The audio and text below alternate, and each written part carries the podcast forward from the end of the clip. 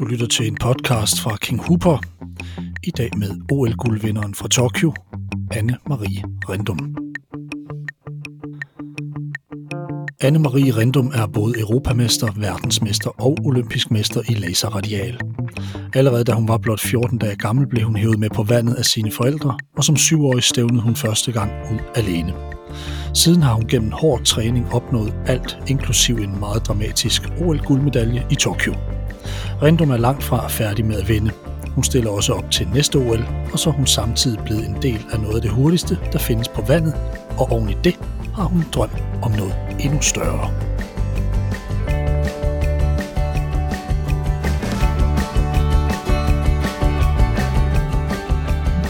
Anne-Marie Rendum, velkommen her til en King Hooper podcast. Tak for det. Glad for at være med. Ja, jeg er også glad for at få lov at være her. Vi sidder i nogle meget, meget fine omgivelser i dag. Jeg har aldrig været i Sejlsportscenteret her i Aarhus før, men, men vi sidder et sted, hvor der kan, kan være lidt liv, der kan komme lidt undervejs, men det, det, det, det tager vi med. Men først og fremmest, øh, tak fordi jeg må være her i dag. Øh, du sidder, Anne-Marie, i dine rette omgivelser. Jeg finder det nærliggende fra start at spørge, hvad det er, der gennem så mange år har drevet dig mod den her sport. Vi sidder i det her element, som du jo virkelig øh, øh, styrer. Øh, hvorfor står vandet og kampen mod elementerne dit hjerte så nær? Øhm, jamen altså, et mega fedt spørgsmål faktisk, fordi vi sidder her i Sejlsborgscenteret, og det er jo et center, der er blevet bygget, øhm, har været her i fire år nu. Og øhm, det, sådan har det jo ikke altid været på Aarhus Havn. En gang var der jo bare grus her, hvor vi alle sammen stod og riggede til udenfor, men nu er det jo virkelig nogle omgivelser, som er, er sindssygt fede, fordi vi kan stå indenfor, og især nu her i januar, øhm, når det er koldt, så kan vi stå indenfor og lave bådarbejde, fordi det er der jo rigtig meget, der skal laves, øh, også på en båd. Samtidig med, så kan vi jo øh, klæde om, og så øh, Øh, række båden til indenfor, og så køre den i vandet, øh, så vi er mindst muligt ude i det kolde vejr. Øh, men samtidig med, så er det jo også et, et samlingspunkt for, for alle generationer, så det vil sige, jeg møder også øh, alle de unge, men jeg møder også nogle af de ældre sejlere, så det er meget sådan et øh, sted, hvor man alle sammen øh, ja, bliver samlet, og det leder mig lidt frem til, hvorfor jeg elsker sejlsport. Jamen, det er jo fordi, det er en sportsgren, hvor at man kan, ikke nok med, at det er udenfor, øh, som jeg elsker, fordi jeg synes, det er det fedeste at være udenfor, øh, så er det også en sportsgren, man kan dyrke hele sit liv. Det vil sige, det er faktisk ikke bare en sportsgren, det er også en livsstil. Det er, når man er sejler, så er man, så er man sejler for livet. Øh, fordi man kan sejle fra man er ja, helt lille, til man er ja, går i graven. Mm. Øh, og ja, jeg elsker bare at have den følelse af at være på vandet og være fri, og man har lagt sine telefoner og sin computer og det hele inde på land, og at man ligesom bare, ja, er fri på vandet. Det synes jeg er så lækkert. Så vi får ingen selfies ud fra båden? Ja, nej. Forhåbentlig ikke. Måske med GoPro. ja, det er det. øhm, vi vender lidt tilbage til det senere, men, men jeg har en følelse og en fornemmelse af, jeg, jeg kender godt foreningslivet, og jeg kender også godt idrætten som sådan i, i, i, i en bred term, hvor konkurrenceelementet er, er meget voldsomt, øh, og det er det jo også her. Det er jo, det er jo dybt professionelt, det du laver. Øh, du er faktisk mere i udlandet, end du er i dit, i dit hjemland, for, for, for netop at dygtiggøre dig. Men, men, men, øh, men jeg har også en fornemmelse af, at selve sejlsporten har en fællesskabsfølelse, øh, som er lidt speciel og lidt unik. Mm. Jamen det har den helt, helt sikkert, og det er sjovt, fordi det er jo både altså, i foreningslivet, men også for eksempel i, øh, i elitesporten her, når vi dyrker det, så er det jo meget, at man hjælper hinanden, og det er ligesom, vi kalder det den danske model på sejlerlandsholdet, ja. at vi hjælper hinanden til at blive dygtige. Øhm, og det ser man i mange andre lande, at man øh, ja, har hver vores, altså her, har hver sin træner, og at man ligesom modarbejder hinanden. Men i Danmark og på landsholdet er vi meget sådan bevidste om, at vores værdier er, at vi skal hjælpe hinanden til at blive dygtige, og så kan det godt være, at der kun kommer en med til OL, men til gengæld så har vi haft det, altså et mega fedt liv i mm. den proces op mod, op mod OL. Øhm, og vi hæpper på hinanden, og det er ligesom en af ja, de ting, der er det allervigtigste, synes jeg, øhm, for at man også har det godt i hverdagen. Mm. Ja, der er nemlig nogle sportsgrene, altså nogen, nogen de omgås meget regler, mens andre sportsgrene, altså man, man har også øh, tennis, jeg ved godt, tennis har ændret sig over mange år, men der er også et eller andet over noget, der er noget gentleman øh, mm. over det, og, og, i sejlsport synes jeg bare, jeg har, jeg har spottet den her, og det er vel, det er vel ret unikt for, for sportsgrene generelt, at man, at man på den måde sådan Altså nu, nu husker jeg jo for eksempel det med, med masten, med, med kirketab. Og, øhm, ja, lige præcis, øh, med kroaten. Ja, hvor, hvor kroaterne øh, giver, ja, lige præcis. Altså, der, er bare, der er bare et eller andet unikt over det, men, men, men det her samlingssted, altså, betyder det også noget socialt, at I har fået mere et værested frem for en, en grusplads og Jamen, det betyder rigtig, rigtig meget. Det gør det virkelig. Jeg, jeg tror slet ikke, de unge de ved, hvor heldige de er at vokse op i et sejlsportscenter, fordi nu har jeg også prøvet lidt det andet, og mm. man bliver bare ikke samlet på samme måde. Altså det her med, at der ikke er nok plads til, at alle øh, optimistjolsejlerne for eksempel er der samtidig med os. Men nu er der jo plads til alle, og det gør bare, at vi er meget mere sammen. Nu er det klart, at nu er det jo i vinterperioden, der er det lidt mindre, men i sommerperioden er det her center jo fyldt med mennesker. Ja. Er det en satsning, det her, som øh, skal bære frugt i forhold til at øge interessen for sejlads? At man vælger at simpelthen gå ud og lave noget så, altså, så voldsomt jeg, og så flot som det her? Jamen, jeg kniber mig selv i armen over, at vi har de her lokaler ude på Aarhus Ø. Det er mm. jo for sindssygt, at vi står inde og styrketræner med øhm, Aarhus bedste udsigt. Ja, ja, det er vanvittigt. Øhm, det er virkelig, virkelig sindssygt. Ja. Anne-Marie, så vidt jeg ved, så stævner du ud som øh, syvårig alene i en båd for første gang. Hvad, øh, hvad var din, din sådan første store oplevelse på vandet? Øhm, jeg tror, at den første oplevelse, jeg har kun været 14 dage gammel, øhm, hvor, at, øh, hvor at min far og mor tager mig med ud at sejle, og vi tager også sejler 14 til... dage? Ja, jeg har kun 14 dage. Jeg blev født den 14. juni. Og, øhm, og det er første gang, jeg er på vandet. Det var i sommerferien. Men sådan den første oplevelse, jeg husker, som står virkelig klart i erindringen, det er første gang, jeg er ude at sejle op til Mistjold, og det er på Horsens Fjord, ude ved Borg Knob. Og øhm, det er der, hvor vi har sommerlejre hvert år. Og øh, der sætter min far mig ud i en optimistjold, som han havde købt for 50 kroner. Og den er rød, fordi at alle de, øh, øh, de større både, de skulle farves røde det år. Så der kom optimistjolden lige med. Øhm, og øh, jeg blev sat i den her optimistjold, og jeg var bare ikke glad. Jeg var, ville rigtig gerne på land igen. Og min far, han har sådan en lille gummibåd bagved, og selvfølgelig så går motoren ud, og jeg Ej. sejler bare direkte ind mod land og, øh, og går så på grund og skriger i vildens sky. Og øhm, ja, det var noget af en oplevelse. Øhm, min far han får så gang i motoren og får ligesom reddet mig væk øh, af, af grunden. Og øhm, jeg tror også, det øh, måske kendetegner lidt mig som person, at selvom at den her første oplevelse ikke gik super godt, så, øhm, ja, så bliver vi som ved. Mm. Ja. Jeg tænker på det her med, at din far må, altså har han været har han været vedholdende, eller altså også for ligesom at, at få dig hen over den der hurdle, fordi mange børn kan jo nemt give op, hvis de første gang de siger, det kunne jeg ikke lide det der. Altså, øh, jeg har Jamen, også en, en søn, jeg har skulle have ja. over en hurdle i forhold til noget fodbold, og som, som det, det tog faktisk lidt tid, men han er faktisk rigtig glad for det nu. Men, men ja. det der med, hvis man giver op første gang og siger, det kunne han ikke lide, nå, skal han noget, han kan lide? Ja. Og så kører curlingstenen og kosten, eller spare ud af. Altså, det er jo også noget med at... Jamen, det er det helt klart. Og jeg tror, min far, altså min far har, har presset helt klart. Ikke en af de der sådan, han er pjæset mig, men, men, men han har helt klart presset mig på en måde, som har, været, som har været god for mig, og som han også har kunne mærke, at, at lige så snart jeg kommer på havnen og møder alle mine kammerater, og vi tager ud og sejler, og at det bare er mega fedt, når man kommer ind, så, øhm, det tror jeg, han har kunne mærke. Mm. Så hver gang, at jeg havde tænkt, uh, efter skole, hvor jeg kunne se, at det blæste lidt i træerne, og uh, de bevægede sig, og jeg kunne også se, at uh, skyerne, de bevæger sig hurtigt, og jeg vidste, åh oh, nej, når det blæste, så var det måske en lille smule farligt, mm. øhm, selvom det har det jo slet ikke været, men øhm, der er han alligevel sådan formået at, at sige, jamen, så tager vi bare ned på havnen, og så ser vi, hvor slemt det er, og så kan du også se alle de andre, og, og så har det jo endt med at være godt. Mm. Tænker du, han har haft nogle værdier, han sådan gerne vil give dig, som sejlsporten for eksempel. Altså det her med, at han måske vidste, ja. at, vidste, at det her med at Jamen, sidde på vandet, det kunne give noget specielt, og at den her, den finder hun ikke af sig selv, måske hvis hun hænger ud med kammerater og følger deres. Men det, at, at, det tror jeg virkelig, jeg tror virkelig, han har, han har haft sådan en følelse af, at han selv har elsket sejlsport, og det vil han også gerne give videre til os børn. Nu har jeg også tre andre søskende, og øhm, vi har alle sammen elsket at sejle, og har jo sejlet i sommerferien også, og været på, på, på sejlersommerferier til Sverige og Norge og, og rundt i Danmark. Så mm. det er helt klart noget, han gerne vil give til os. Mm. Mm. Du har siden dengang vundet et hav medaljer, og i dag så vil jeg gerne lidt med dig i maskinrummet for at høre, hvordan du fungerer mentalt i det her konstante arbejde med at gøre dig selv bedre. Du sejler laser radialt. Har, har den fået et nyt navn? Er det ikke rigtigt? Den hedder noget... Jo, den har fået et nyt navn. Det hedder, den hedder Ilka 6. Ja. Øhm, og det er lidt sjovt, fordi at ILCA står for Inter- International Laser Association. Ja. Øhm, så der er egentlig laser med ja. ordet. Og så hedder den 6, fordi at sejlet er 5,7 kvadratmeter, og så er det så blevet rundet op. Ja, det er det. Ja.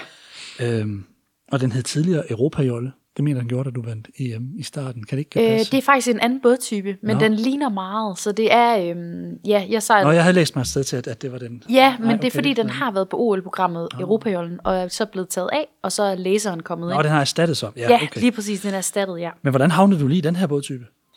Øhm, jamen det gjorde jeg, fordi at jeg, øh, jeg sejlede i Horsens Sejlklub, og øh, der var tilbuddet ligesom, at man gik over i Europajollen. Øhm, og så kunne jeg godt tænke mig på et tidspunkt at have, nu vandt jeg EM og VM i Europajollen, og jeg kunne godt tænke mig at, at, at ja, få lidt mere konkurrence. Og øhm, så lå laserjollen ligesom øh, lidt nært, fordi den lignede Europajollen, og, øh, og det var en enmandsjolle, og så også lidt fordi det var det tilbud, der var i Horsens Sejlklub. Hvis man gerne ville sejle en tomandsjolle, jamen så skulle man til Fredericia og sejle, og det havde jeg ikke lyst til, fordi alle mine kammerater, Ja. de sejlede Europajolle og laserjolle. Mm. Og nu dyrker du så den her sport, som desværre ofte har flest seere til, til OL, hvor mange sportsgrene pludselig blomstrer. I mit forsøg på at fange dig til den her snak, så har det ofte været udfordrende, da du rejser helt vildt meget. Kan man få det til at hænge sammen som elitesportsudøver i den her sport? Altså, hvordan, hvordan- klarer du dig sådan økonomisk? For du er jo professionel. Altså, Ja, ja, det er jo, ja, det skal jeg jo vende mig til at sige, at, at jeg lever jo af at sejle, og, mm. og øhm, det er ikke så nemt, og der er ikke særlig mange, der kan, øh, hvad skal man sige, leve af at sejle, og får jeg nogensinde råd til et hus? Øh, nok ikke. Ikke inden for de næste 10 år, i hvert fald 15 år. Øhm, så der er jo helt klart en ulempe der. Øhm, man skal ikke gøre det for pengene. Øhm, men, men Team Danmark hjælper os jo med at, at få øhm, betalt alle øh, aktiviteterne, som vi har rundt i, rundt i verden. Og så, øh, og så har jeg nogle egne øh, specielle, eller nogle private sponsorer, som, som også hjælper mig, og som har været med i rigtig mange år. Øh, mm. Og det kommer egentlig af, at vi... Øh, tilbage i 2014, der, øh, der besluttede vi nede i Horsens Sejlklub, at øh, det kunne godt være, at vi skulle prøve at spørge nogle firmaer, om, om de havde lyst til at være med på den her rejse. Og øh, det viste sig på det her tidspunkt, at vi var fire piger, som, som havde en drøm om at komme til OL. Og i stedet for at gå ud hver især og spørge, hey, øh, har I lyst til at være med på den her rejse, så, så tænkte vi, at det var nok nemmere, hvis vi lavede et, et team. Øhm, og vi var i den øh, virkelig unikke situation, at vi, øh, vi, var, vi sejlede tre forskellige bådtyper, og det vil sige, at vi kunne faktisk komme med til OL alle sammen, og skulle ikke konkurrere mod hinanden. Øhm, og det, det kører stadig i dag, så det har været et virkelig vellykket projekt. ja.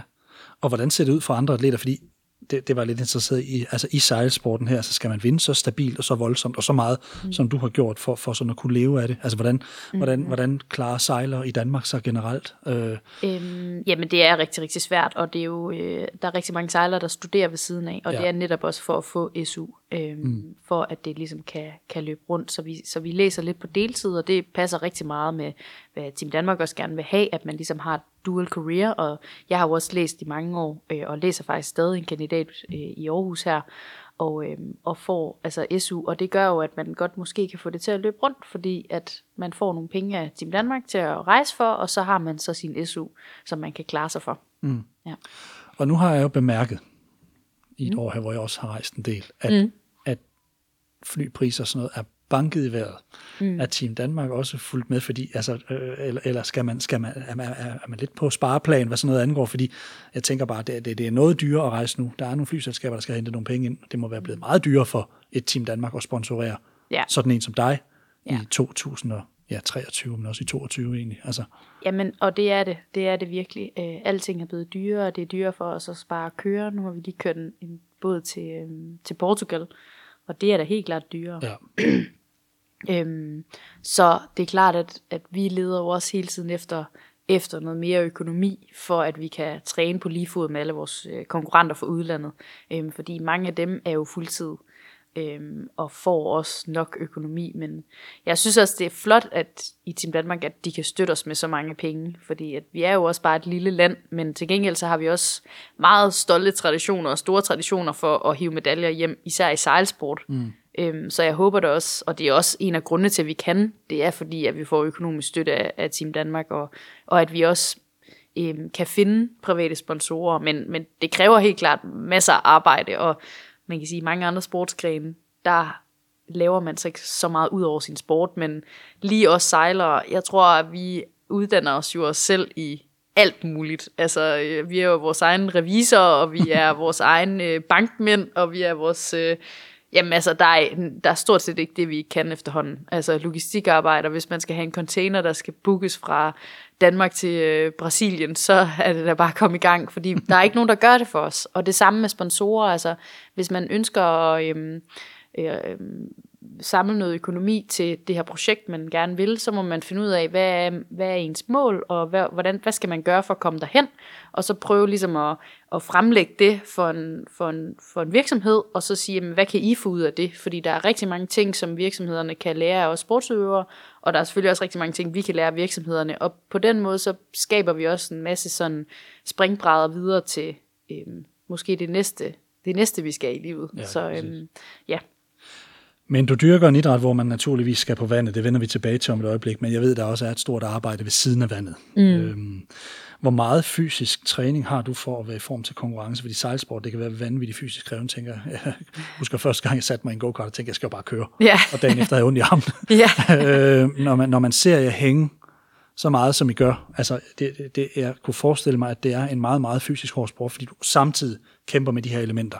Du står ikke i en halv badmintonhal, du står, står ikke på en afskærmet fodboldbane, du er ude midt i noget af det hårdeste, man overhovedet kommer ud i.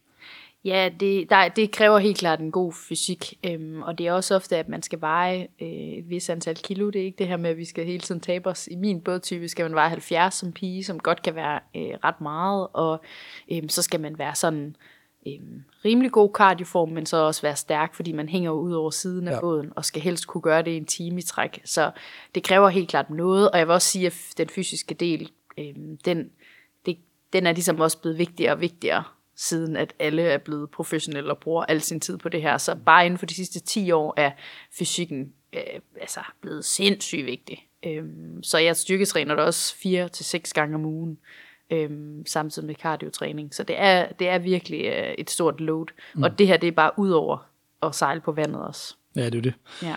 øh, hvor specifik er du i din træning? Fordi jeg har set klip med dig, hvor du sådan træner, altså ikke mm. i båd med at se, hvor du sidder og træner de her voldsomme ryg, du laver. Mm. Øhm, det her med at pumpe, Ja. som, man, som man kalder det for at skabe fremdrift i båden. Men, Ja. men, men, men altså, hvor, hvor, hvor, hvor specifik er du omkring mave eller styrke i ben? Eller, altså, er- du bare alsidig i din træning, eller, eller, eller er du øh, meget målrettet omkring nogle særlige teknikker, du skal have opøvet? Øhm, ej, men vi træner helt klart meget målrettet. Øh, også fordi, at det her med at hænge ud over siden af båden, det er så specifikt. Og noget, man bare øhm, jo aldrig gør. Så man skal forestille sig det lidt som at stå i planken. Hvis man ikke ja. øver sig i at stå i planken, så er man ikke særlig god til at stå i planken. og det samme med den her hængebænk, eller pinebænk, som jeg også kalder den nogle gange. Fordi den ligner jo, den er ligesom, øh, den skal simulere, at man sidder ude i jollen. Mm. Og man sidder så i den bænk måske 20 minutter hver dag, for ligesom at holde sine øh, lårmuskler ved lige, og sine koremuskler. Og det er ligesom de primære to ting, man skal være bedst til. Mm. Så hvis man skal, man skal være god til squat, og så sidde i bænken, vil jeg sige. Øhm, og så skal man lave en masse koreøvelser. Øhm, og armene er lidt mindre vigtige. De er selvfølgelig også vigtige, men det er lidt mindre vigtigt, mm. vil jeg sige. Okay. Ja. Og den fysiske træning, det er en ting, øh, og det lyder som om, det er voldsomt meget alligevel. øh, så kommer det med vandet. Øh, mm. Altså får du sparring undervejs, eller er du meget alene, når du for eksempel er ude at træne en dag på vandet? Hvordan, altså, hvordan fungerer det i praksis for dig? Fordi vi ser jo bare konkurrencerne, hvis vi skal ind bagved og kigge på, hvordan, hvordan, hvordan udvikler I på din sejlads? Altså, Jamen altså, det fungerer sådan, at øh, ofte så er vi, øh, ja, vi er nok minimum to, når vi er ude at sejle. Øh, nogle gange sejler jeg også alene, men det, det er virkelig sjældent efterhånden. Øh, men ellers så er vi jo en træningsgruppe. Øh, ofte er vi danskere, men vi træner også med nogen fra udlandet. Øh, blandt andet nogen fra Irland, som vi har trænet med i mange år, som vi kender rigtig godt, og ved, hvad deres styrker og svagheder er. Øhm, og så har vi en træner, som så er med i en gummibåd ved siden af. Øhm, lidt større gummibåd, end den min far han sejlede i, da jeg går startede til sejlads. kan heller ikke stå. og den går ikke i stå. Motoren den er serviceret. Men øhm, han er så med i gummibåden, og, øh, og han sejler så lige bag ved os og fortæller mm. os, hvad vi skal, og hvad for nogle øvelser. Og det er jo sådan nogle forskellige øvelser, vi laver, alt afhængig af, hvad vi skal træne. Om vi skal træne starter, eller vi skal træne kryds, eller læns, og det vil sige modvinden eller medvinden. Øhm, og så også, der kan jo være rigtig mange forskellige variabler. Der kan jo være fladt vand, og der kan være bølger, der kan være strøm. Vi kan også være et sted, hvor der er et bjerg, der ligger, hvor at vi skal finde ud af, hvordan bevæger vinden sig rundt om det her bjerg, og hvordan falder det ned på vandet. Øhm, Så det handler meget om, enten træner vi, træner vi jo noget taktik eller strategi, eller så træner vi teknik i båden. Mm. Øhm, og så er der det store element, som vi nok har arbejdet med de sidste 10 år, og det er fart. Øhm, hvis man er den hurtigste, så kan man også tillade sig at lave rigtig mange fejl. Mm. Så, øhm, så længe man bare sejler rigtig hurtigt, så, så er man ret godt kørende. Og det vil jeg sige, det her det er nok også en af de øh, aller øh, de ting, vi, jeg nok har været bedst til. Altså også altså til især, når jeg tænker på OL, at jeg var nok lidt hurtigere end alle de andre. Mm. Og det gør det bare meget nemmere at sejle og vinde medalje. Og din fart og fejl, det vender vi tilbage til omkring ja. Tokyo, fordi det er der nemlig, det, det er nok uundgåeligt i de her, i de her, i de her sejladser. øhm, jeg, jeg, jeg tænker lidt det her med at, at beherske elementerne og øve forskellige ting, altså tager man forskellige steder hen for at opleve noget særligt. Altså nu ved jeg, at du, som du talte med mig, inden vi gik i gang her, mm. har noget base i Portugal. Mm. Kan Portugal noget særligt, eller er det eller øh, lige præcis, steder, man også jamen, skal hen? Altså. Lige præcis Portugal er vi faktisk i, fordi at det er nok et af de varmeste steder i Europa her om vinteren. Mm. Så det er et rigtig godt sted at have en træningsbase. Ja. Øhm, men ellers så rejser vi rundt til de, til de steder, hvor der så er stævner. Det vil sige, for eksempel til sommer, der har vi øhm, VM i Den Haag, som ligger i Holland. Mm. Og øh, der vil vi rigtig gerne ned og træne, fordi det ligger ude ved, øh, ligesom vi kender vores vestkyst i Danmark, så er det bare øh, sindssyge forhold, strømforhold, og der kan være store bølger. Så der vil vi gerne ned og øh, ja, lave, nogle, øh, lave noget træning der, for at finde ud af, hvordan er forholdene. Øh, når der har været OL i Rio eller OL i Tokyo, så er vi rigtig gerne vilde til det sted, fordi ja. det bare er så anderledes end der i Danmark. Der, for eksempel i Tokyo var der kæmpe store swells, altså sådan nogle store dønninger, Ja. Øhm, og det kan vi jo ikke se i Danmark. Det kan vi ikke træne nogen steder i Danmark. Nej. Så det er vigtigt for os, at vi kommer hen til det sted, hvor vi skal præstere, så vi finder ud af, hvad farvand er. Det, det er helt anderledes end tennis og mm. badminton og alle indendørs sportsgrene, ja. øhm, hvor forholdene er nogenlunde de samme, som det er i Danmark. Ja, så har du jo en vis antal dage, du sejler i, og der kan forholdene jo også ændre sig voldsomt. Ja, altså. lige præcis. Det kan jo være ingen vind en dag, for eksempel, ja. og så sidder vi på land en hel dag og venter på vind. Øhm, ja. Og der skal man virkelig bare sørge for at være klar lige pludselig. Men hvordan træner man det her med at aflæse?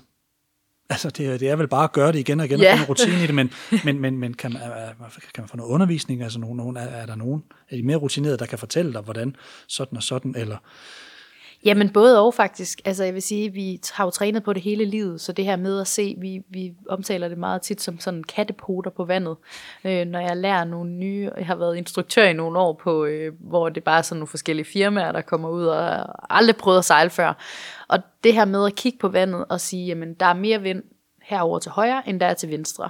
Det er jo noget, som jeg har trænet, siden jeg var fem år, da jeg startede til sejlads. Og de ting er selvfølgelig rigtig vigtige, og de er stadig vigtige i vores øh, ja, nu her, hvor jeg sejler, fordi øhm, alt andet lige, så vil man helst have, der hvor der er mest vind, der vil man gerne hen. Ja.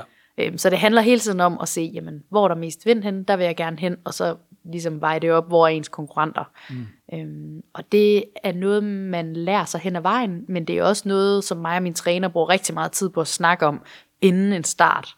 Øhm, er der mest vind til højre, er der mest vind til venstre? Har vi noget land, der kan gøre, at det påvirker, øhm, hvordan banen den skal sejles? Mm. Så der er sindssygt meget strategi i det.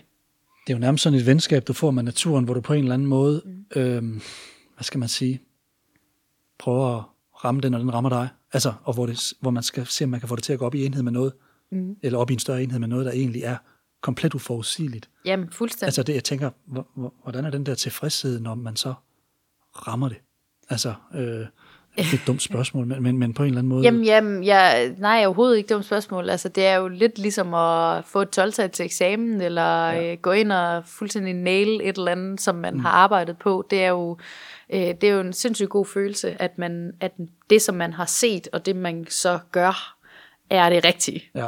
Øhm, det er jo lidt den følelse, man har, og man lidt snyder sine konkurrenter, ikke? fordi man nærmest mm. ved, at man ja, at det hele kommer til at ske. Jeg tror, den bedste følelse op på vandet, og det er, at man ligesom øhm, forudser, hvordan vinden den bevæger sig allerede inden den har gjort det, og så at man har ret. Det synes jeg, det giver bare sådan en rigtig god tilfredshed. Og, og, og, og hvordan gør man det? Fordi... Jamen, det er måske lidt komplekst at snakke om, men det handler jo meget om, for eksempel hvis vi er ude og sejle her på Aarhusbugten, øhm, så kommer vinden næsten altid fra vest.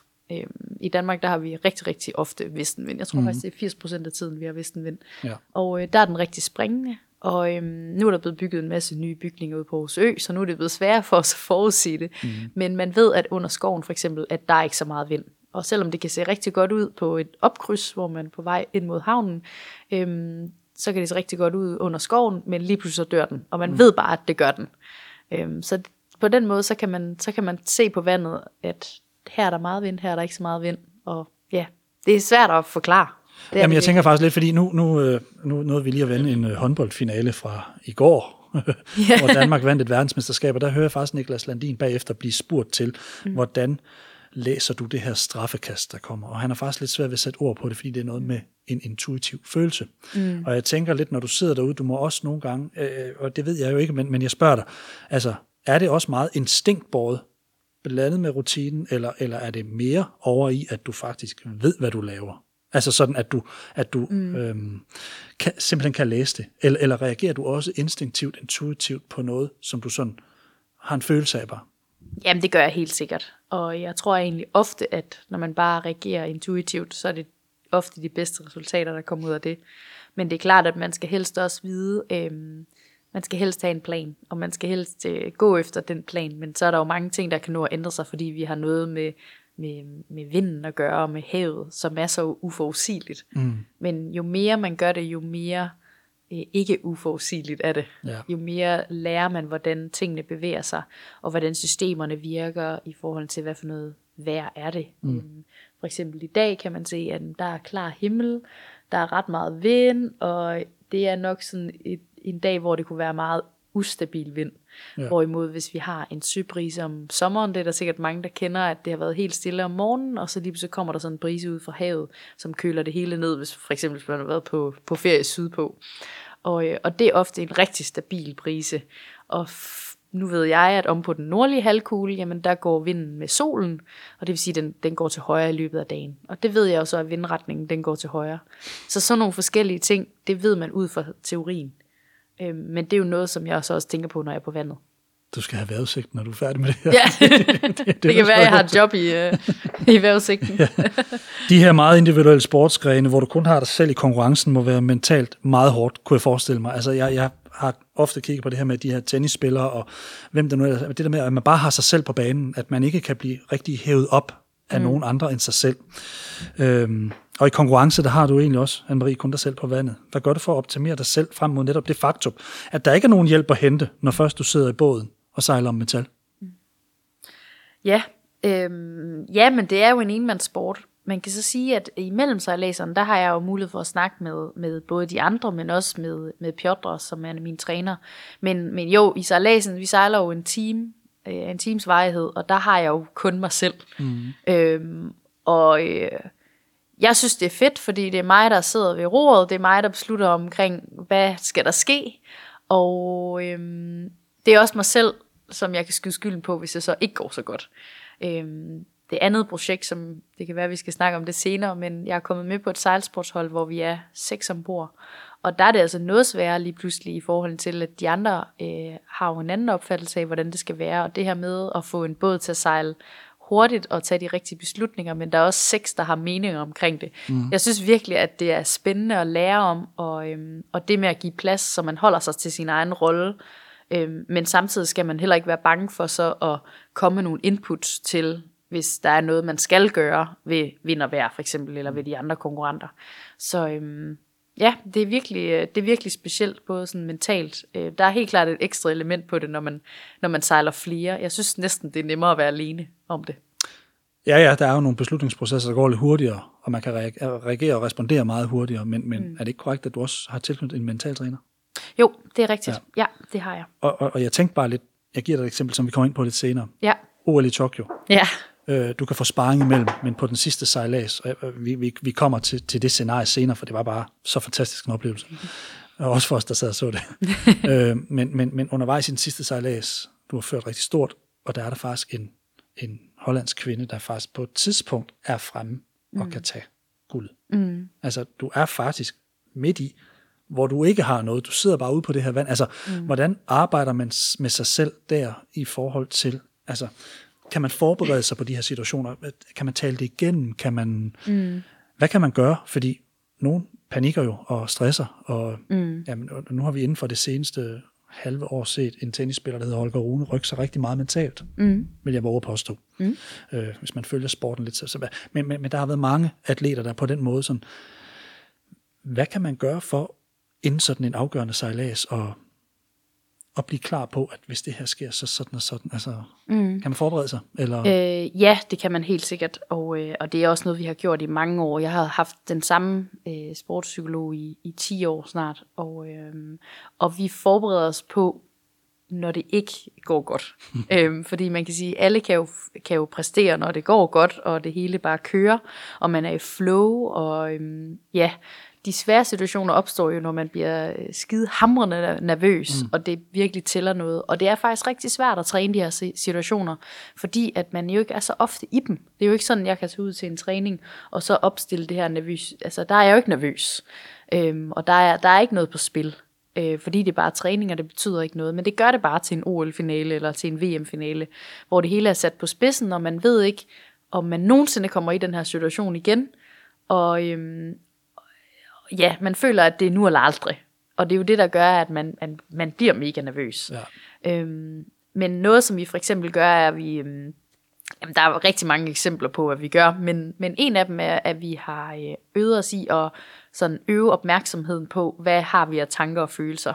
Så i forhold til øh, før i psykologien, jamen der mente man, ligesom, eller sportspsykologien, der mente man, at alle de her tanker og følelser, det måtte man ikke have mere ombord. Ligesom. Der skulle man helst bare lægge det fra sig, og man skulle tænke positivt, og mm. øh, ellers så kunne man ikke præstere. Men nu der mener man faktisk, at, øh, at man tænker, at shit man, ah, er jeg nu hurtig nok, eller jeg er godt nok også meget nervøs, og det ser hun ud, som om hun ikke er, eller jeg vil bare gerne have det overstået. Og nu har jeg jo trænet for det i 12 år i træk, og stå i den her VM-finale eller OL-finale, Øhm, og så har jeg ikke engang lyst til at gøre det. Altså, hvad er, der, hvad er der i vejen med mig? Og alle de her sådan negative ting, jamen det er okay, at man har dem med. Øhm, det, som man så bare skal koncentrere sig om, jamen det er jo så handlingsplanen. Mm. Eller bare, det kan man sige. Så øhm, for eksempel, et eksempel er, jeg vil gerne starte ned til venstre på startlinjen. Hende her, den hollandske kvinde, hun er dernede. Øh, jeg ved, hun har vundet OL før. Hun må være rigtig, rigtig dygtig, og hun er sikkert også mentalt stærk. Og så øh, har jeg egentlig ikke lyst til at starte der. Så jeg starter midt på linjen i stedet for. Men allerede der, så gør jeg jo, så afviger jeg jo for, hvad planen er, eller hvad, hvad den handling er. Mm, yeah. øhm, så det skal jeg jo være god nok til at opdage. Og det er det, vi så træner, det er vores opmærksomhed på, jamen, hvor trækker følelser og tanker, hvor trækker de os hen af? Trækker de os hen af øh, mod, at jeg starter på midten? Hov, det skal jeg opdage. Og så skal jeg sige til mig selv, jamen det er ubehageligt at starte ned til venstre, men nu starter jeg dernede, fordi det er det planen siger, det er det min træner og jeg vi har aftalt. Mm. Øhm, så sådan nogle forskellige ting, og det er jo, altså man kan øve det bare på en app på telefonen, hvor man øver sig i 10 minutter om dagen, hvor man træner ens opmærksomhed og finder ud af, hvad er det, hvad er det jeg har? Nu har jeg en tanke, okay, jamen, så lægger vi den væk, og så får vi opmærksomheden tilbage på vejrtrækning for eksempel. Mm. Øhm, så sådan nogle små øvelser, ja. det gør vi rigtig meget i, som er meget det her med at og det er jo sådan lidt være i nuet-agtig følelse.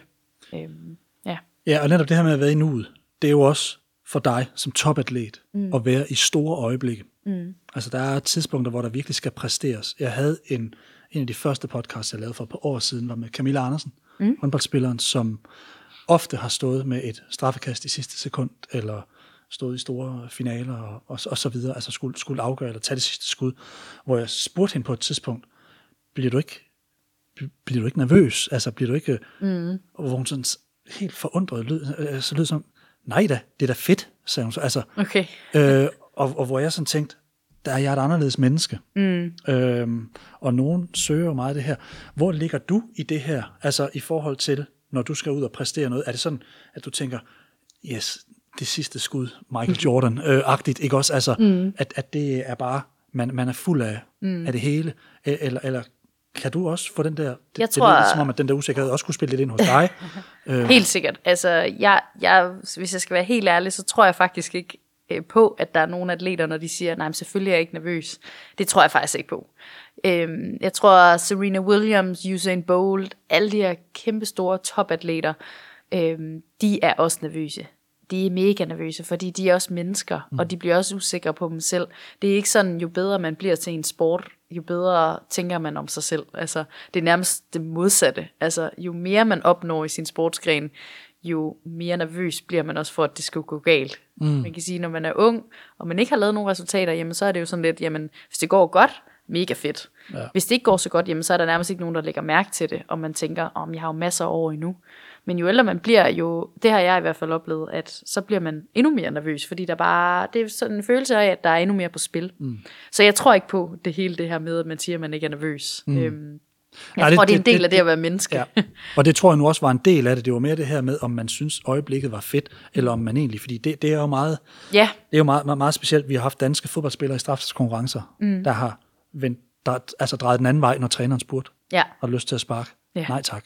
Ja. Altså, og, og Fordi man ikke gider at være i ubehaget. Ja, og, og det er top, ja, ja eller, eller, eller, eller at kunne se sig ud på den anden side af ja. katastrofen også. Ja. Altså, fordi ja. det, det, det vil jo, altså mange husker en Preben Elkær og straffespark i 84, ja. der går over i en semifinal ved, ved Europamesterskabet. Ja.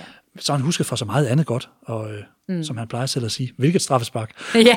det kan han ikke huske. Jeg kan ikke huske det. Nej, selvfølgelig kan han ikke det. Men, men, det men det er mere det her med, om man, om man, om man altså fordi nu, nu har du også et OL der kommer næste gang. Du er mm. regerende olympisk mester. Mm.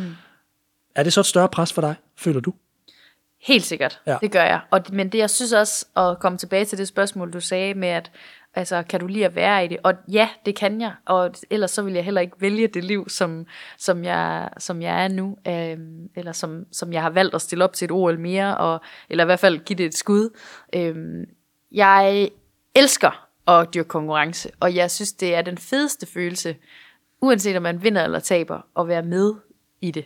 Så øhm, jeg tror også, det er også en af grundene til, at jeg har valgt at sige, at jeg kunne godt tænke mig at, at komme til OL igen, fordi at jeg synes, der er en masse udvikling i det i forhold til, hvordan man kan udvikle sig mentalt, øhm, men også bare sådan hele livsstilen. Og ja, jeg tror bare, jeg får det sjette gear, eller det syvende gear, når, øh, når der er konkurrencer. Mm. Så på et eller andet område, så er jeg måske lig, ligesom håndboldspilleren der, at ja, jo, jeg kan rigtig godt lide det. Jeg brænder for I at være jo, i de situationer. Jeg er jo skabt til det her, ellers ja. stod jeg ikke i det her, det er jeg helt med på. Men jeg læste også et sted, du snakker om det her med, med det menneskelige, altså jeg læste et sted, at du altid faktisk har følt dig anderledes. At du øh, måske har søgt det her rum, hvor du kunne være dig selv, faktisk. Altså, hvad har det givet dig? Øhm, jamen altså, det har jo først og fremmest givet mig en, en, altså en kæmpe masse oplevelser. Øhm, men det har jo også givet mig den mulighed for at udvikle mig som person, og finde ud af, hvem jeg er, og hvor meget kan man presse sig selv. Og så, jamen det er jo nærmest svært at beskrive, men så har det jo givet mig, øh, jamen alle de venner, jeg har, er jo stort set inden for sejlsporten, og alle de mange oplevelser, og øhm, ja, livskvalitet, kan man sige. Øhm, og så føler jeg mig bare virkelig privilegeret over at kunne, altså også kunne gøre det. Øhm, som jeg sagde tidligere, er det helt klart ikke noget, man bliver rig af, men til gengæld så bliver man rig på oplevelser. Ja. Øhm, og så er det jo bare, at der er fantastisk setup omkring sejlsport i Danmark. Det gør jo også, at, at det kan lade sig gøre. Mm. Men hvad giver det dig at ja. være alene? Øh, at være alene på vandet, eller? Ja. Øhm, Jamen, jeg føler egentlig ikke, at jeg er så meget alene på vandet, fordi jeg har jo min træningskammerat og sådan noget, men, men det giver mig selvfølgelig en eller anden form for ro, når jeg er i sejladsen selv, og det er noget, som jeg øh, kan kun øhm, give mig selv skylden, hvis det ikke går godt, og til gengæld så kan jeg også klappe mig selv på skulderen, fordi problemet er også, hvis det, altså, hvis det ikke går godt, så giver jeg kun mig selv skylden, men mm. hvis det går godt, jamen så ved jeg også godt, hvor stort et hold der er rundt om mig. Og det er virkelig også vigtigt i en enmandssport, at man husker på, at der er rent faktisk et kæmpe hold rundt om en, som får det til at kunne lade sig gøre. Øhm, og, og som bærer en hele vejen derhen til, ja. fordi der er ingen tvivl om, at man slet ikke kunne gøre det her alene. Nej. Altså bare ens træningsmakre er jo altafgørende for, at man bliver presset nok. Et, et godt eksempel er jo corona, hvor vi ikke har mulighed for at træne, eller ikke har mulighed for at rejse. Og der har vi jo et sindssygt godt hold herhjemme øh, ved laseren, hvor der er to unge piger, som jo bare presser mig hver eneste dag, for at, øh, at jeg skal blive bedre. Og de udvikler sig jo også, men jeg føler jo også, at jeg udvikler mig sindssygt meget. Og det er da også helt klart en af grundene til, at det gik så godt til OL. Det er, at vi havde et fantastisk år i Danmark, hvor vi bare kunne ligge og træne sammen. Øhm, og det fællesskab er jo helt unikt. Mm. Og noget, som jeg virkelig også godt kunne tænke mig at give til, øh, til unge sejlere, som kommer op i klassen, for at de forstår, at jo, det er en enmandssport, og det er rart at være alene på vandet, men det er til gengæld også et, øh, altså, det er virkelig et, øh, det er et træningssamarbejde, hvor man virkelig kræver, at man arbejder sammen mm. og deler sin viden. Og det jeg mente med det var måske også lidt det her med, det virker på mig som om, når du taler om det, at du sådan lidt forlader en verden, når du sejler ud. Ja. Sociale medier, telefonen i lommen, alt det her. Øh, at, at det er sådan lidt mere en boble for dig faktisk. Mm. Altså, Det er det i hvert fald blevet. ja, Jo ældre jeg er blevet også, og jo mere ja. sociale medier øh, tæller, og hvor meget det kræver egentlig af vores opmærksomhed i løbet af sådan en dag, så er det bare helt fantastisk, at man dyrker, at jeg føler mig virkelig heldig, at jeg dyrker en sportsgren, hvor at jeg har mulighed for at forlade det. ja. Ja. Helt alene. Det har du ikke været. Som du siger, du har dit hold, og så for nylig fik du, øh, fik du lov til at overrække øh, din træner, Piotr Wojewski, prisen som årets træner i Danmark. Mm. Hvad har han betydet for dit niveau og lyst til sådan at fortsætte?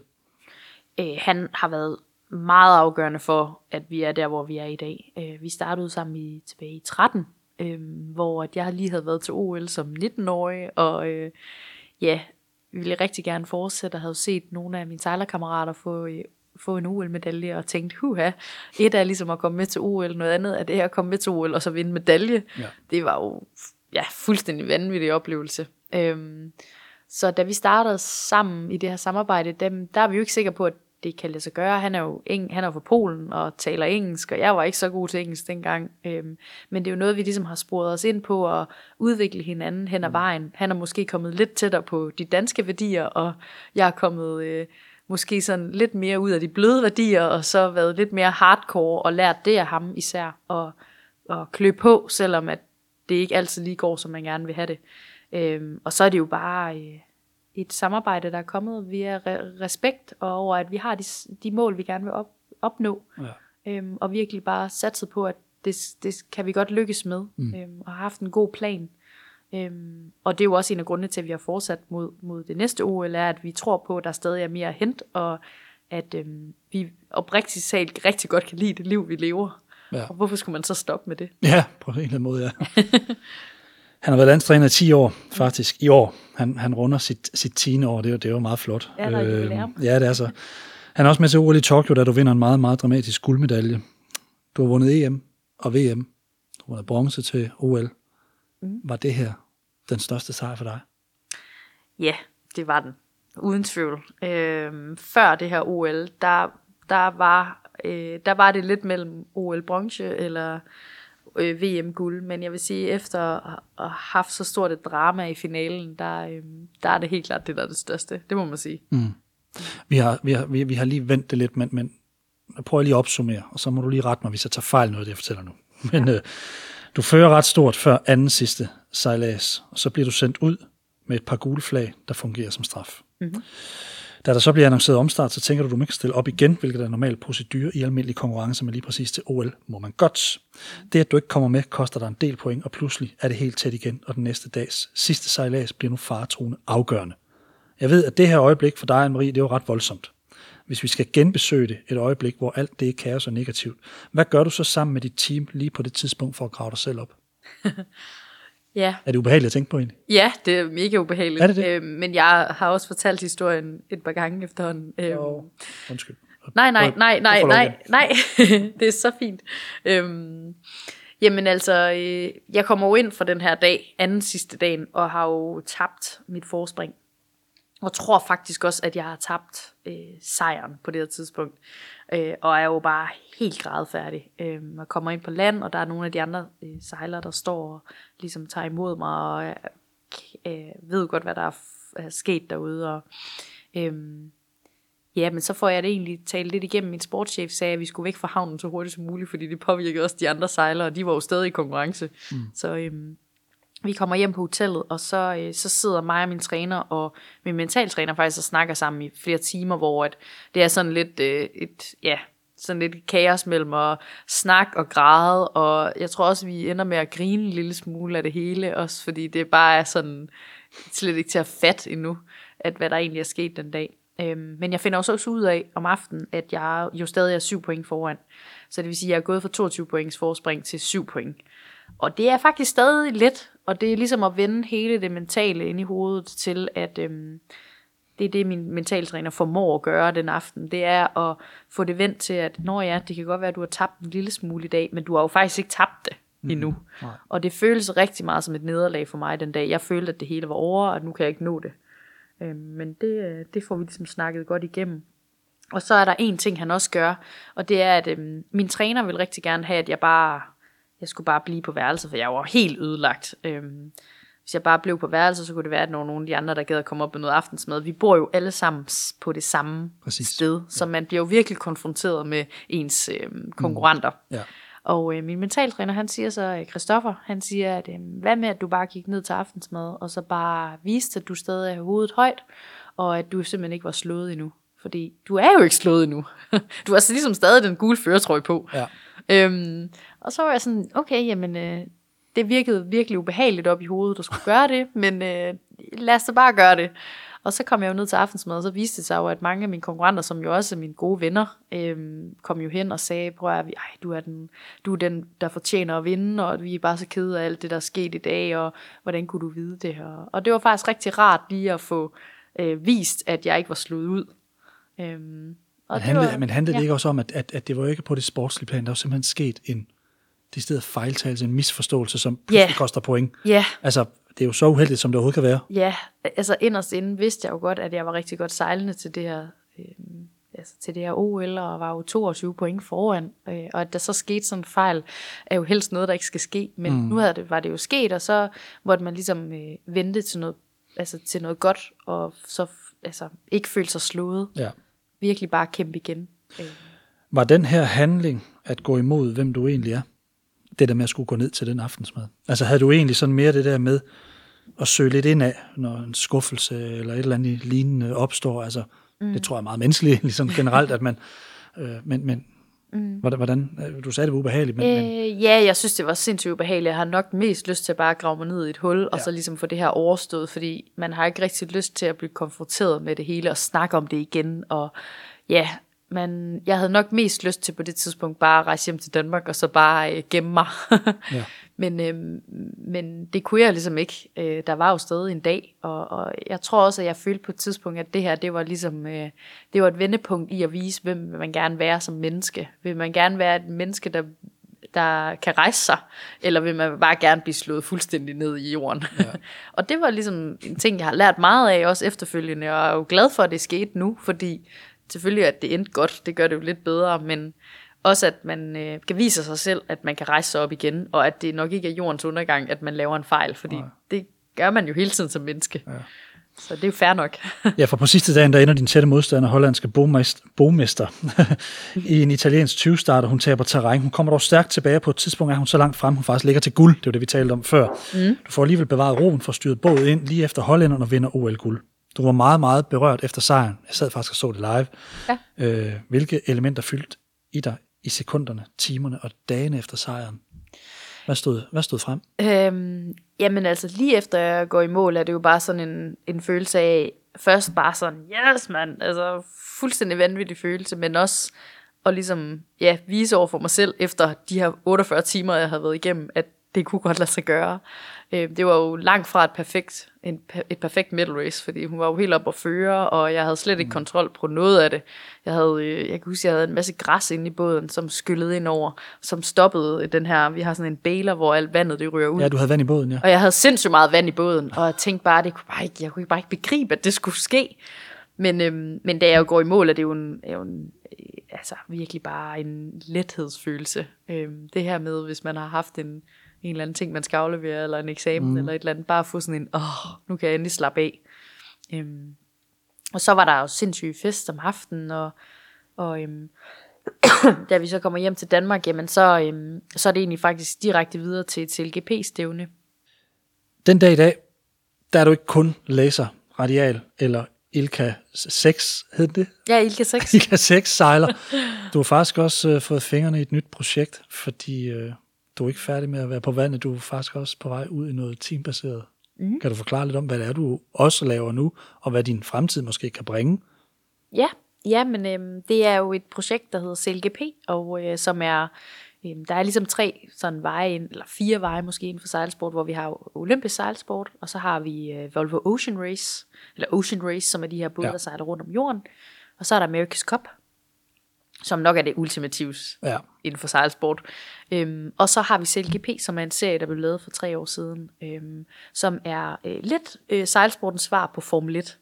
Det er en masse Grand Prix-stævner rundt i verden, og så ender det med en finale. Øhm, og øh, man sejler ja, syv sejladser. Øhm, men er, lige nu er vi ni lande, og der har Danmark så et hold, som skal være danskere.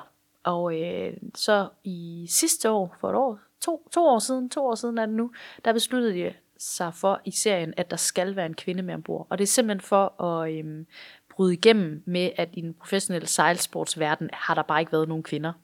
Og det vil de gerne lave om på, og det synes jeg er jo er et fantastisk initiativ, fordi det er så svært for kvinder at komme ind i den verden. Ja. Fordi mænd, de ansætter mænd, og øh, der er et kæmpe erfaringshul ned til kvinder. Og det får vi aldrig lukket, hvis vi aldrig får en chance. Så mm. den chance har vi fået nu, og øhm, der er så kommet to piger med på holdet, på det danske hold, mig og en, der hedder Katja, som faktisk også vandt bronze i 49'eren. Og vi, øh, vi er så med en, som en del af holdet, og byt, bytter lidt, øhm, og er med til nogle forskellige stævner. Og det er nogle andre, nogle andre kilometer i timen, der bliver skudt her, er det ikke korrekt? Det må man sige. Vi sejler op til 100 km i timen øh, og føjler oven på vandet, som er, øh, det er jo en katamaran, men den har nogle føjler, som er sådan nogle svær, der går ned i, ja. i vandet, og så flyver den oven på vandet. Øh, vores sejl er, er jo ikke sådan et sejl, man kender det fra en normal sejlbåd, det er en flyvinge, som står oprejst, Mm. og gør, at, at vi kan jo sejle sindssygt hurtigt. Kan du lide det? Jeg elsker det. Jeg synes, det er virkelig, virkelig fedt. Det er også skræmmende, Ja. øhm, fordi der er jo nogle helt andre kræfter om, Ja. øh, på spil, og øhm, vi har jo sikkerhedsliner på, og vi har også en øh, flaske, og vi tager også forskellige sikkerhedskurser, hvor vi, altså det første sikkerhedskursus, jeg var til, det var, at man øh, lige lærte at trække vejret igennem en flaske, og så, øhm, og så fik man ellers bundet et anker i sig, og så havde man en kniv, og så blev man bare ploppet i vandet, og så skulle man jo så have ilten på og have, Ja. have skåret sig fri af ankeret og sådan noget. Så man lærer nogle, nogle ting, som gør, at man forhåbentlig kan komme ud af det, hvis det går galt. Ja. Men vi håber selvfølgelig ikke på, at det går galt. Men øhm, det er lidt ligesom Formel 1, det måske var for 20-30 år siden, hvor at, øhm, ja, folk de, kunne jo nemt dø. Øhm, mm. Fordi at sikkerheden, den var ikke lige så højt op som farten. Nej. Det har de jo så fået gjort en, en del ved nu i Formel 1. Der er stort set ikke nogen, der dør mere, fordi at Nej. nu har de fået skabt nogle sikkerhedssystemer, og det satser vi også på, der kommer på de her både på et tidspunkt. Men, øh, men jo, det er utrolig fedt, og det, det her med, at der er et element af, at det går hurtigt, men også at sejladserne, hele sejladsformatet er et format, der gør, at man ikke skal sidde øh, og ikke forstå, hvad der foregår. Øh, det er et format, alle kan følge med i, og det Ja. gør rigtig meget for sejlsportsverdenen, fordi ja. Det er ofte, at man enten ikke gider se det, eller ikke forstår, hvad der foregår, og hvem der er forrest. Ja. Og det gør man virkelig inden for det her. Så det kan jeg varmt anbefale, at man skal se CLGP-stævner. Det skal, det skal vi prøve. Hvad hedder ja. det? Um, du stiller op til OL i Paris. Forhåbentlig ja. Forhåbentlig ja. ja. Har du planer efter det? Øh, ikke umiddelbart. Jeg kunne rigtig godt tænke mig at være med i CLGP. Indtil videre så, så forløber øh, CLGP indtil 2025. Mm. Øh, så det satser jeg det på at være en del af. Mm. Øh, og måske også få en lidt større rolle ombord på holdet. Øh, lige nu der er jeg øh, s- øh, hvad hedder det, taktiker. Så det vil sige, at jeg er med til at bestemme, om, hvor man sejler hen, og hvor de andre de forholder sig, og hvor det er godt at sejle hen også på banen. Jeg tror også, det er en, nok en af mine forcer Ja. inden for sejlsport. Øhm, så det kunne være super fedt. Og så er der jo altså den ultimative drøm, det kan jeg vel godt tillade mig at sige, men det kunne være at lave et kvindehold inden for America's Cup. Det kunne være altså det vildeste at gøre det. Så især for et land som Danmark, jo, som er ikke så stort. Men det kræver selvfølgelig også en, det kræver lidt mere end uh, Team Danmark Det støtte. kunne være, det kunne være fedt. det kunne være super fedt. Så skal vi have fat i de store kanoner. Ja, det skal vi have fat i, men må ikke? Det kan lykkes. Man skal jo helst sætte sine mål højt. Ja, det gør du også. Og, og, og du er lige blevet verdensmester igen, Anne-Marie. Tillykke med det øh, her for nylig. Ingen livesendinger, blot et indslag om aftenen i sporten og hurtigt videre. Ja. Øv. Ja. men, men sådan er det. OL, det er en mastodontbegivenhed. Kan man punktere lidt efter sådan en oplevelse? Hvordan holder man sig i gang efter at have nået sit sejlsportsmæssige livs mål? Øh, jamen, øh, det er et godt spørgsmål. Hvordan får man motivation videre? Øh, jeg tror, det at jeg øh, elsker processen derhen til, mm. så selvfølgelig, det er der ikke nogen hemmelighed, jeg kunne godt tænke mig at vinde OL næste gang, men jeg synes også lige så meget, at processen og målsætninger, man har, og al den udvikling, og det, at jeg også føler, at jeg kan, jeg kan jo blive meget bedre til det, også selvom jeg har vundet OL, så kan jeg jo stadig blive og udvikle mig i den båd, jeg sejler nu. Øhm, men jeg synes også, at det er fedt, at jeg kan kombinere det med nogle andre ting. Så det at tage en uddannelse ved siden af, at være en del af CLGP-holdet er jo også noget, som gør, at jeg, at jeg synes stadig, det er fedt at sejle laserjolle, fordi jeg kan bytte omkring de her ting. Så øhm, jeg har ikke rigtig øh, en decideret færdig plan til efter OL, men, men jeg håber da på, at jeg kan blive en del af en større del i den professionelle sejlsportsverden mm. og blive den. Jeg har et spørgsmål tilbage til dig, Marie. Ja. Hvis du fik muligheden for at rejse tilbage i tiden og besøge og tale med den lille pige på syv år, der stævnede alene ud i sin båd for første gang i 1998, mm. hvad vil du så sige, hun skulle huske at nyde mest ved den karriere, du indtil videre har haft? Øh, jamen det første, der kommer til min tanke, er nok øh, at, øh, at nyde, hvad skal man sige, øh, kulturen, venskaberne, øh, man får skabt på sin vej, øh, og så ikke have så travlt med decideret øh, ja, alt det, man bør skulle gøre. Øh, ja, man lærer rigtig meget på sin vej. Ja. Så venskaberne, det er det vigtigste. Anne-Marie Rindum, tak for din tid i dag. Selv tak. Husk, du kan finde flere podcasts på kinghuber.dk. For teknikken i dag stod Carsten Pedersen. Mit navn er Steffen Pedersen. Tak fordi du lyttede med.